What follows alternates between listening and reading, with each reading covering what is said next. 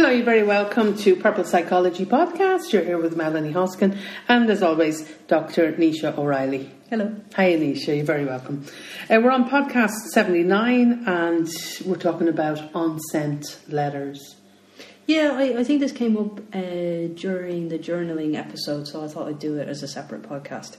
So I've used this concept a lot of times with different clients for different reasons, different ages as well, um, interestingly. So it's the idea of writing a letter that you may or may not send. So I usually ask people to write it and then maybe put it away for at least two weeks or a month and then go back and read it and decide whether or not they actually want to send it. But it can be a really good platform maybe to say things that you haven't said and so on. And sometimes it can just be a way. Well, it can have interesting um, repercussions because sometimes then it opens up you actually being able to talk about it and have a conversation with somebody. So have suggested people use it for things like bereavement and loss. So obviously you're not going to have those conversations, but maybe it's a way to have a conversation that you didn't never had or can't get to have. Um, mm. It can be really good in relationships. It's particularly good for family dynamics and rows and estrangement and things like that. Um, I've used it a lot with um, um, teenagers who are in situations where their families have separated and they maybe have, aren't talking to one party or whatever.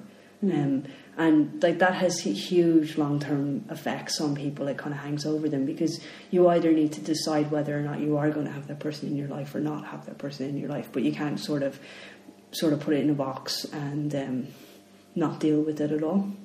Hmm.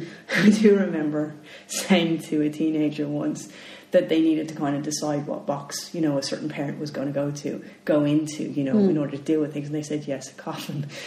oh, wasn't quite what I was looking for.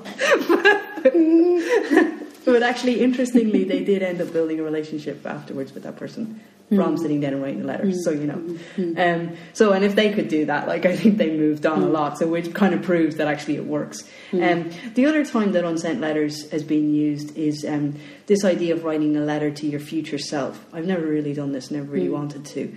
Um, but you can kind of set goals. What what what you expect yourself to be in five or ten years um, which is an interesting idea, and I think it would mm. work for some people. But I, have I've never mm. really wanted to do it. Yeah, yeah, yeah. But um, so yeah. Mm. I actually, um, uh, this is slightly linked. Um, my brother died many years ago, and um, I had his phone. And I, I charged up his phone, and I was thinking, what should I do with the phone? There's messages on the phone, there's stuff might upset people, and I just didn't know what to do with the phone. So before they put the lid on his coffin, I put the phone into his breast pocket and um, spent the whole. Um, funeral worrying about where his phone was going to ring. You didn't think to put it on silent. I actually didn't think to do that. I spent the whole time in the church thinking, oh, don't let someone ring. I think I probably would have rung but funny enough, um, I found myself ringing his phone and leaving messages on his message minder, knowing where that phone was, and my family knew where the phone was as well. So I'm sure a lot of them did that as well, and that was very therapeutic in terms of, you know, leaving a message or having a cry or, you know, just saying something like, even I hope you're okay you know, even though, you know, and yeah. it, it, it, it, created a channel hmm. that was quite powerful, really. I hadn't thought about that when I was, but I was just putting it in his pocket because it was his phone, and I didn't want problems to arise from it. And it's a funny thing, isn't it? A letter yeah. would be the same in that surely it could bring about great awareness as well that when you're jotting down a letter to somebody, uh, it's bringing about an awareness in you, even if you go back to it and you read over and you kind of go, oh, look, look this is how I'm feeling here about this person. But sure, like the first letters that people are taught to write is the letter to Santa Claus, mm. which is huge, like. It's a bit weird.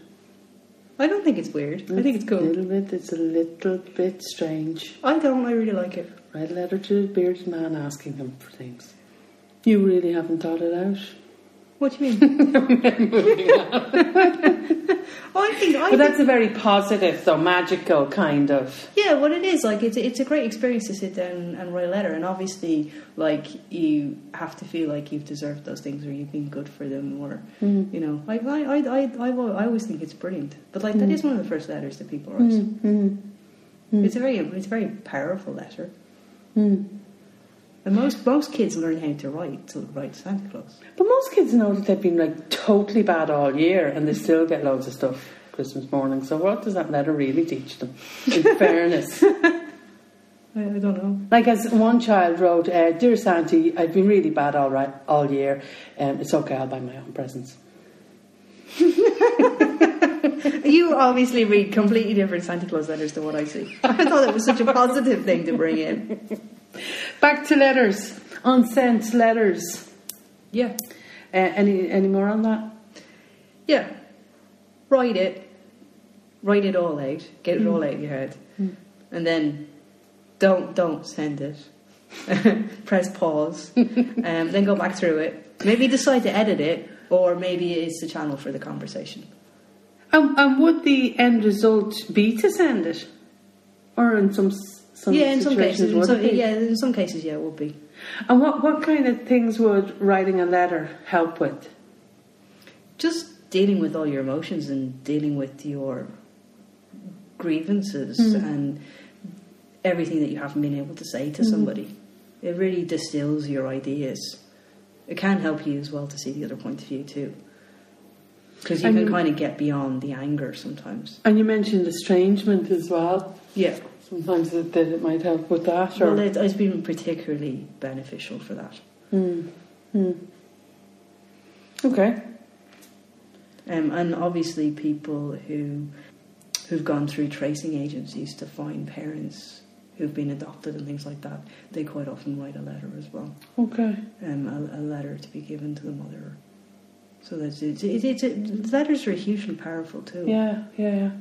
Because in that case, it's quite often a letter of introduction. Yeah. In that case of adoption. Yeah. Okay. Well, that must be hugely emotive for, for people. Mm. They're trying to trace their parents or the Yeah. mother. Yeah. But a lot of the tracing agencies will ask you to write a letter to be sent on. Okay. All right. Okay. Right. Any more on that? No. Unsent letters and letters remaining to be seen. You've just spoiled Santa Claus letters for me now as well. Oh, Nisha. You really have. Oh, I'm sorry. oh, Nisha, I'm really sorry. Thanks for joining us. Talk to you again. Thank you.